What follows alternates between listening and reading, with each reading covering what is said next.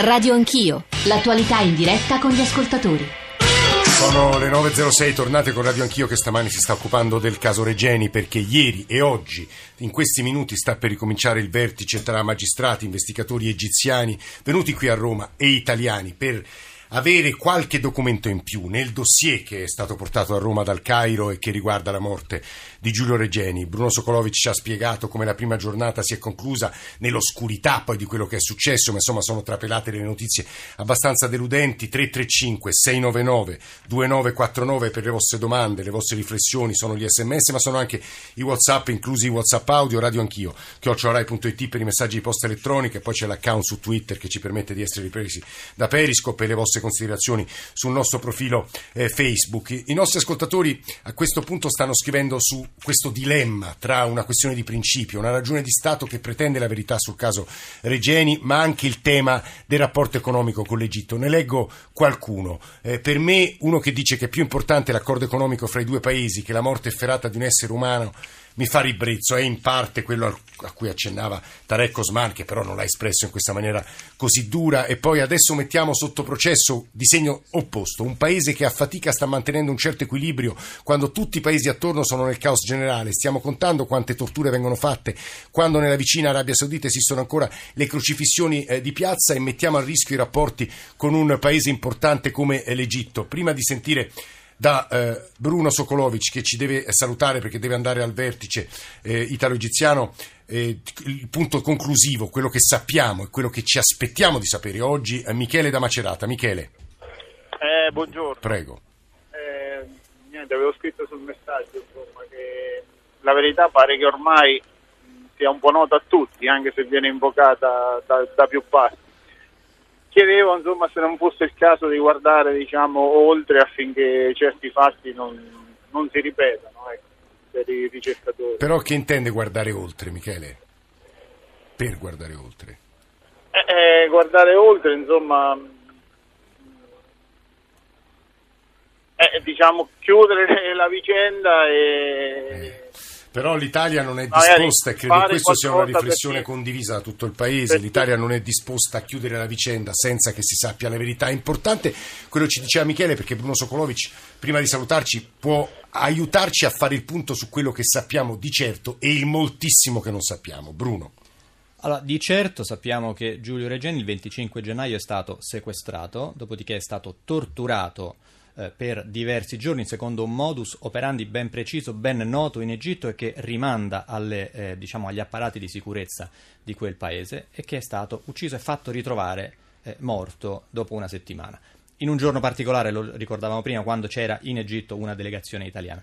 Per il resto eh, sono due mesi, oltre due mesi che si indaga e si cerca di capire qualcosa in una vicenda che peraltro è eh, eh, inquinata da false notizie, smentite, depistaggi. Questa è la realtà. Noi speriamo di sapere oggi nel pomeriggio, quando si concluderanno questi due giorni di vertice, di avere qualcosa di più eh, concreto. Questo vertice, da questo punto di vista, secondo me è estremamente delicato e decisivo perché potrebbe in qualche modo farci capire se l'inchiesta acquisisce quella velocità che tutti attendiamo e va in una direzione ben precisa, oppure se invece, e questo è il timore, magari non va da nessuna parte o comunque continua con questo passo estremamente lento, estremamente vago. Quindi questo è, diciamo, secondo me l'importanza di questo vertice. Oggi è, potrebbe essere un crocevia in questa storia. E tra l'altro, e poi veramente ti salutiamo, eh, le, tu parlavi di depistaggi, notizie incerte che danno la misura. In parte i giornalisti egiziani che sono intervenuti nella prima parte ce ne hanno dato conto e altri che sentiremo tra poco lo confermeranno delle divisioni di cui tu parlasti, delle divisioni all'interno del regime dei servizi, tra servizi e polizia, di cui tu parlassi proprio nei nostri studi, nei tuoi pezzi anche. Ah sì, perché diciamo, eh, parlando con chi ha seguito la vicenda fin dai primi minuti, fin dai primi momenti sul posto, quindi in Egitto, eh, questo omicidio appare eh, inserito in uno scenario di eh, guerra, di contrasto tra apparati eh, dello Stato. Quindi tra chi in qualche modo è vicino dal Sisi e chi no. In questo scenario ovviamente appare molto difficile che dall'Egitto o questo, me, eh, questo meno male è l'analisi che fa chi segue la vicenda, appare difficile che, la, che, dall'Egitto possa arrivare una verità vera, perché potrebbe questa verità vera mettere in seria difficoltà un paese già come dire, su questo, su questo Bruno Sokolovic, grazie. Adesso andrà a seguire la seconda giornata del vertice italo-egiziano. Eh, Maria Genniti, sul un paese già, eh, già, di suo fragile, che viene da una rivoluzione, viene da un regime che comincia a conoscere le prime crepe e la vicenda Regeni lo sta indebolendo. Lo dico perché i nostri ascoltatori, Gianni per tutti, ne cito uno, il governo italiano fino ad oggi è stato fin troppo tollerante. Quando un governo estero cerca di insabbiare una sua gravissima malefatta nei confronti di un nostro connazionale, prendendo in giro una nazione intera, è come se ognuno di noi subisse quello che ha subito il povero Giulio. Abbiamo avuto fin troppa pazienza, vi vanno immediatamente mostrati i muscoli. Maria spiegava qual è potrebbe essere la strategia laddove non ci sia il cambio di marcia di cui parlava il ministro degli esteri Gentiloni. Maria Geniti, l'Egitto di oggi. L'Egitto è oggettivamente in difficoltà. Eh, ricordiamo che l'Egitto di oggi è uno stato di polizia. È uno stato di polizia, diventato tale dopo la caduta forzata dei fratelli musulmani, dopo la rimozione dell'allora presidente Morsi, lo ricordiamo nell'estate del 2013, eh, quello che è accaduto a Rabba Ladawiya quando ci fu appunto anche un massacro, insomma, tra tra, tra, i sostenitori dei fratelli musulmani, lo ricordiamo tutti noi che abbiamo seguito eh, quelle vicende. Il regime di Al-Sisi risponde con il pugno duro, eh, la sicurezza prima di tutto, la sicurezza prima di tutto e sappiamo quanto sia però importante l'Egitto anche per noi italiani visto il problema libico che è proprio lì alle porte. Quindi non è soltanto un problema egiziano, è un problema che si allarga a tutto quanto il Nord Africa. Però proprio quando ero ehm, al Cairo in occasione del caso Regeni Regeni, pochi giorni dopo il ritrovamento del corpo di Giulio Regeni, si poteva percepire chiaramente un certo dissapore, una, un'insoddisfazione da parte degli egiziani, perché nonostante i grandi sforzi dell'Egitto di Al-Sisi, l'economia dell'Egitto non riparte. E se l'economia dell'Egitto non riparte, eh, Al-Sisi potrà cercare di rattoppiare quanto vuole il canale, di, di, di, spingere, di avere aiuti, insomma, per quanto tempo potrà contare sugli aiuti esterni? Eh, il collega eh, Tarek ricordava appunto del vertice che è in corso corso di cinque giorni, proprio in questi giorni al Cairo è arrivato il re saudita e sappiamo che l'Arabia Saudita è un partner fondamentale per l'Egitto di Al-Sisi, che sta aiutando economicamente moltissimo l'Egitto di Al-Sisi.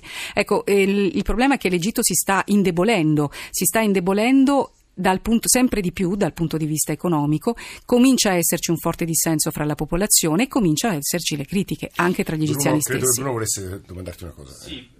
Visto questo scenario, eh, mi chiedevo e volevo chiedere a Maria eh, una cosa: se esiste secondo te il tema della, di una possibile difficoltà italiana ad agire con quella fermezza che tanti stanno chiedendo da settimane, per il rischio di indebolire ulteriormente l'Egitto, un paese che in qualche modo, se diventasse ancora più debole e più fragile, potrebbe come dire, rischiare una radicalizzazione, potrebbe rischiare una, eh, dire, di diventare permeabile rispetto, non, diciamo, non so, l'ISIS ad esempio. Ecco, esiste sì. questa, questa difficoltà? Le difficoltà ci sono, cioè, per quanto riguarda la realtà delle, degli estremisti in Egitto sappiamo che il Sinai praticamente è quasi non più controllato.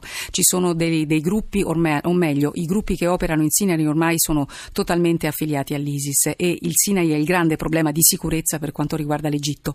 Per quanto quanto riguarda il resto, in particolare il Cairo, ci sono sicuramente delle frange estremiste legate alla fratellanza musulmana che non hanno accettato la forte repressione che è stata fatta nel 2013 e considerando per esempio una città come il Cairo che conta 9 milioni di abitanti potete immaginare che le forze egiziane non sono in grado di controllare tutto. Se al-Sisi, il regime di Al-Sisi ammettesse che c'è stato un, effettivamente un problema all'interno dei servizi e questo contrasto di cui si parla, di cui si è parlato subito, eh, subito dopo il ritrovamento del corpo di Giulio Regeni, sarebbe una missione di debolezza. Ci sta ascoltando. Vai, vai, Bruno. No, dico, quindi dal punto di vista italiano lasciare l'Egitto in qualche modo è rischioso. Punirebbe moltissimo gli egiziani, certo. Eh, sì. Ci sta ascoltando Giuseppe Acconcia che l'Egitto lo studia, lo conosce, lo racconta, ora lo presenterò nel salutare Bruno Sokolovic che va al vertice, come vi dicevo c'è un intervento di Paolo da Messina che credo meriti poi una replica, una riflessione di Acconcia stesso ma anche di Maria Gianniti. Paolo, buongiorno. Sì, buongiorno. Eh, senta, io volevo intervenire. Eh, in questa vicenda secondo me eh, l'Egitto va diciamo aiutato perché o bene o male è l'unico paese arabo in questo momento che sta cercando di, di difendersi di, dall'ISIS, di difendersi da queste frange estreme. E secondo me è stato un pochettino fin troppo intraprendente Regeni a, a fare queste ricerche in un paese che comunque è in guerra civile, comunque eh, non c'è quella grande libertà di cui godiamo noi nei paesi occidentali. E quando secondo me lui si è sentito minacciato, si è sentito fotografato, forse era meglio eh, cambiare aria, andare via invece di continuare a, a, a manifestare pure nei diritti, giustamente, Guardi, che, Paolo, lei che hanno tutti di temi- manifestare, però forse è stato un pochettino... Eh, lei tocca due temi importantissimi, se posso dire. Il primo riguarda il- l'argomento che in, in pratica Bruno Sokolovic e Maria Giannini hanno appena sfiorato, eh, cioè bisogna aiutare l'Egitto, l'Egitto è troppo importante, è appena arrivato un messaggio, non può perdere la faccia, l'Italia deve capirlo, deve trovare un compromesso con loro e i tentativi di queste settimane sono stati un po' questo, ma l'Italia, diciamo la verità, questo non può accettarlo, ora non sono io, devo parlare a nome del Ministro degli Esteri, ma insomma è un po' inaccettabile eh, quello che è, sta- è successo nelle ultime settimane. Il secondo punto, ancora più delicato, io non dico purtroppo, non uso questo avverbio, diciamo, eh, è molto presente nei messaggi degli ascoltatori, è andata a cercare Rogna. Giulio Reggeni è andato a cercare Rogna, lo dico perché Giuseppe Acconcia, oltre ad essere collaboratore del manifesto, ricercatore della Bocconi e del Goldsmith College di Londra, ha scritto sull'Egitto, ma è stato anche arrestato a Piazza Tahir, al Cairo. Quindi Acconcia conosce perfettamente le cose di cui stavano parlando gli ascoltatori. Buongiorno Acconcia, benvenuto. Buongiorno. Insomma, lei che dice su questo tema e anche sulle preoccupazioni, i pensieri espressi dai nostri ascoltatori, Acconcia? Purtroppo in Egitto è in corso una repressione talmente capillare che colpisce tutta la società civile egiziana e evidentemente occuparsi di questi temi è rischioso. Eh, il ehm, governo, il regime di Al-Sisi ha messo completamente il bavaglio alla società civile, per esempio cercando di chiudere il centro eh, che si occupa di tortura e di violenza al-Nadim. È eh, stato aperto un caso che si chiama il caso 173 che coinvolge tutte le organizzazioni non governative che vengono costantemente perquisite e vengono accusate di ricevere finanziamenti dall'estero. È stata emessa una circolare che vieta la pubblicazione sui media pubblici di qualsiasi notizia che riguarda le organizzazioni non governative in Egitto. Questo perché si sono svolte le elezioni parlamentari alla fine dello scorso anno e il Parlamento è entrato in piene funzioni l'11 gennaio la lista del presidente Al-Sisi che si chiama Per l'amore dell'Egitto, secondo giornalisti egiziani che fanno grande eh, giornalismo investigativo, tra questi Bagat, eh, la lista per l'amore dell'Egitto è completamente infiltrata dai servizi segreti. In particolare la campagna Tamarrod, Ribelli, Rivolta, che è stata eh, il centro, il cuore delle proteste che hanno portato al colpo di Stato militare del 3 luglio 2013 era completamente infiltrata dai servizi segreti. Con l'entrata in vigore del nuovo Parlamento e l'avvio della legge antiterrorismo, l'entrata in piene funzioni della legge antiterrorismo, ormai le forze di polizia possono fare tutto, perché la definizione di terrorismo è talmente vaga per cui chiunque sia un oppositore, sia esso islamista, sia esso di sinistra, sia esso un operatore della società civile, può essere arrestato e addirittura, se le cose vanno male, torturato. Occuparsi dei servizi dei, dei sindacati indipendenti Eh. in questa fase significa occuparsi del regime. Eh, Senta, quando i nostri ascoltatori dicono era uno sconsiderato, diteci che cosa era andato a fare, risponda lei a Concia che tra l'altro insomma, ha fatto... eh. Evidentemente è un errore grave perché lui si stava occupando di un tema che non era assolutamente passibile di una mm, di questioni, di problemi, di, di- di verifiche particolari. E poi se le cose sono andate male, e tutto questo è legato alla repressione più generale che sta attraversando il paese. Eh, ci sono 41.000 prigionieri politici, centinaia di condanne a morte, 6.000 eh, morti dopo il colpo di Stato militare del 3 luglio del 2013, 1.600 desaparecidos e evidentemente tutto questo ci porta a dire che il caso di Giulio Reggeni è uno, ma ci sono centinaia o migliaia di egiziani che subiscono le stesse torture e, ste- e fanno una fine simile.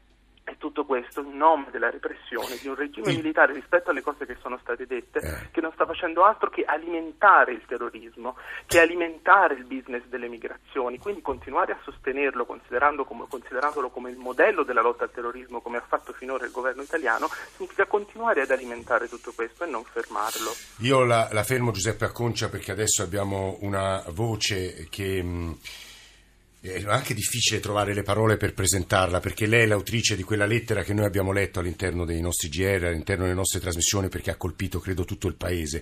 È eh, la madre di Amr Ibrahim Metwalli eh, che ha scritto eh, una lettera che riassumeva il sentimento e il dolore di tante madri e padri ovviamente egiziani per i loro figli, una lettera dolente e bellissima eh, alla madre di Giulio, di Giulio Regeni. Noi la salutiamo, la raggiungiamo in Egitto e ci aiuta a tradurre le sue risposte, le mie domande. Reda Hamad, eh, buongiorno signora, benvenuta. E io saluto voi e tutti gli ascoltatori e un particolare saluto alla mamma di Giulio Regeni. La ringrazio perché ha sollevato il caso di centinaia di persone qua in Egitto. Noi siamo addolorati per il suo dolore e noi vorremmo chiedere scusa per quanto è avvenuto a sua figlia, in, a suo figlio in Egitto e speriamo che queste, uh, operazioni, queste azioni eh, disumane non possano più uh, avvenire. Ringraziamo la madre di Giulio Regeni perché ha sollevato questa questione, perché eh, ha sollevato il caso, il caso, di centinaia di persone rapiti dal regime e che si trovano adesso sotto la, uh, la, alla mercé del Ministero dell'Interno. Signora. Ah? Io sono una delle tante, eh, delle, delle tante, madri, sono la madre di Amr, eh, Ibrahim Amr Metuali, il primo a sparire dopo il uh, golpe, non lo vedo da tanti giorni, quindi non ho avuto sue notizie.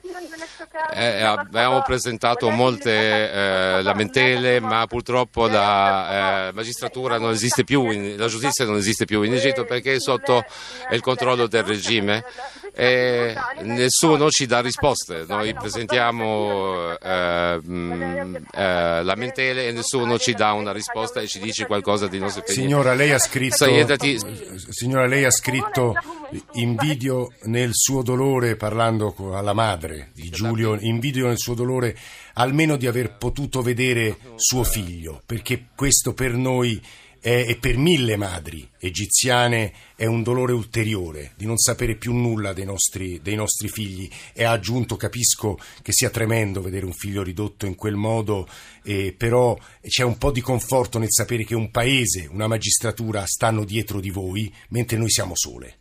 انكم أنتم يعني في مصر لوحدكم لأن ما فيش قضاء بيساعدكم ولا في حد بي لأن أنتم في مصر كأمهات لوحدكم ما فيش حد بيساعدكم وما فيش قضاء بيسأل فيكم على عكس حالة والدة جوليو ريجيني. Sì, sì, in effetti è, è, è, non, abbiamo scritto al procuratore generale, alla magistratura, alla, noi quindi sentiamo una grande gratitudine nel contesto alla madre di Giulio Regeni perché ha sollevato. E noi chiediamo aiuto all'Italia e all'Europa libera e a tutte le organizzazioni umanitarie di guardarci e di darci solidarietà eh, piena solidarietà con eh, i genitori delle persone scomparse, eh, eh specialmente dopo questo crimine disumano eh, operato eh, dal regime eh, eh, occorre fare questa battaglia per far uscire tutte le persone detenute nelle carceri clandestine. Eh, loro dicono che noi mentiamo e che non ci sono scomparsi, ma la verità non è così. No, Signora, eh, lei eh, dicono che, che, non ci sono scomparsi eh, portati in Egitto, quindi noi vogliamo ringraziare tutte le persone che ci hanno dato solidarietà dall'Europa, in particolar modo la madre di Giorgio Regeni per la quale preghiamo, preghiamo che possa avvenire giustizia per il suo figlio e che, eh, e che, tutto il mondo libero possa eh, vedere la vera faccia del eh, governo. Signora, ecco, proprio la mamma di Giulio Regeni durante la conferenza stampa che ha tenuto la scorsa settimana ha detto proprio questo, eh, che il caso di mio figlio permetta di squarciare questo velo di silenzio sui tanti casi che ci sono in Egitto. Dopo il caso di Giulio Regeni, voi come madri di eh, figli scomparsi in prigioni, eccetera, siete riusciti a sollecitare, ad avere magari qualche risposta? على اجابات يعني بعد حادثه جوليو ريجيني ادوكم اجابات من القضاء او من الجهات اللي انتم توجهتوا اليها بالشكوى؟ No, affatto. Nessuno ci ha dato risposte, ma noi non, avremo, non, abbiamo paura e non smetteremo di chiedere, di insistere e di eh, far vedere il loro vero volto in tutto il mondo eh, presso le organizzazioni umanitarie in Egitto le organizzazioni libere in Egitto e all'estero, quelli che ci danno solidarietà e ci sostengono per, e no, noi chiediamo il vostro aiuto, chiediamo l'aiuto all'Italia, ai, all'Europa, alla comunità europea per stare con noi e per tenere questa questione viva. E noi vi ringraziamo eh, sentitamente. Signora, in particolar modo la madre, il mio pensiero va sempre alla madre Signora, di Giulia. suo figlio ci diceva poco fa è scomparso all'inizio del golpe, ma non ha avuto più notizie, è scomparso, è stato rapito in piazza, che cosa gli è successo? È, sco- è, è stato uh, preso nella via al Teheran uh, uh, a Heliopolis, nel quartiere di Heliopolis. Perso- molte persone l'hanno visto, stanno, visto arrestato dalla polizia la polizia lo arrestava ed è da allora presso il Ministero dell'Interno ci sono persone che erano, erano compagni suoi nella detenzione, nei primi quattro giorni di detenzione, che hanno detto loro poi sono andati alla procura e hanno seguito il loro processo mentre lui è scomparso completamente eh, non ci danno, eh, non dicono non abbiamo persone detenute e eh, che non abbiamo nessuno, queste sono le uniche risposte che abbiamo ricevuto. Quanti anni aveva o ha Amr Ibrahim, suo figlio?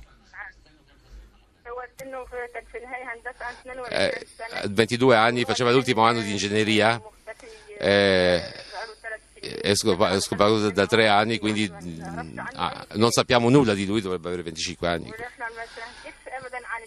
ma non smetteremo di cercare e non avremo paura, eh, continueremo con la massima determinazione. E noi speriamo che la battaglia che no, noi stiamo combattendo per Giulio sia anche la battaglia per i vostri figli, Maria.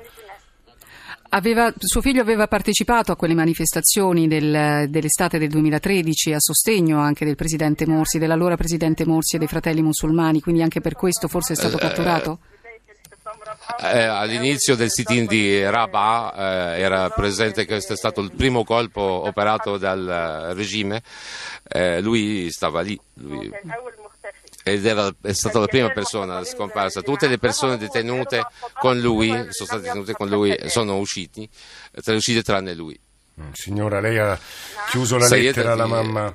Alla, no, la volevamo ringraziare tanto e salutare. Lei scriveva tutto quello che possiamo fare alla mamma di Giulio e ti diciamo che la, casa, la causa di tuo figlio è la nostra e ti diciamo anche che la causa dei nostri figli è nelle tue mani. La scoperta delle verità nella causa di Giulio riporterà a noi i nostri figli e i nostri diritti. Io spero che queste parole della mamma di Amri Ibrahim Metvalli che abbiamo ascoltato assieme adesso ci aiutino anche a capire perché quello che è successo a Giulio e la vicenda di Giulio e la vicenda di Amri Ibrahim è così importante. Noi la ringraziamo tanto, ci risentiamo tra pochissimo, adesso ci sono le ultime notizie del giornale radio e poi torniamo qui assieme in diretta per continuare a parlare della vicenda di Giulio Regeni.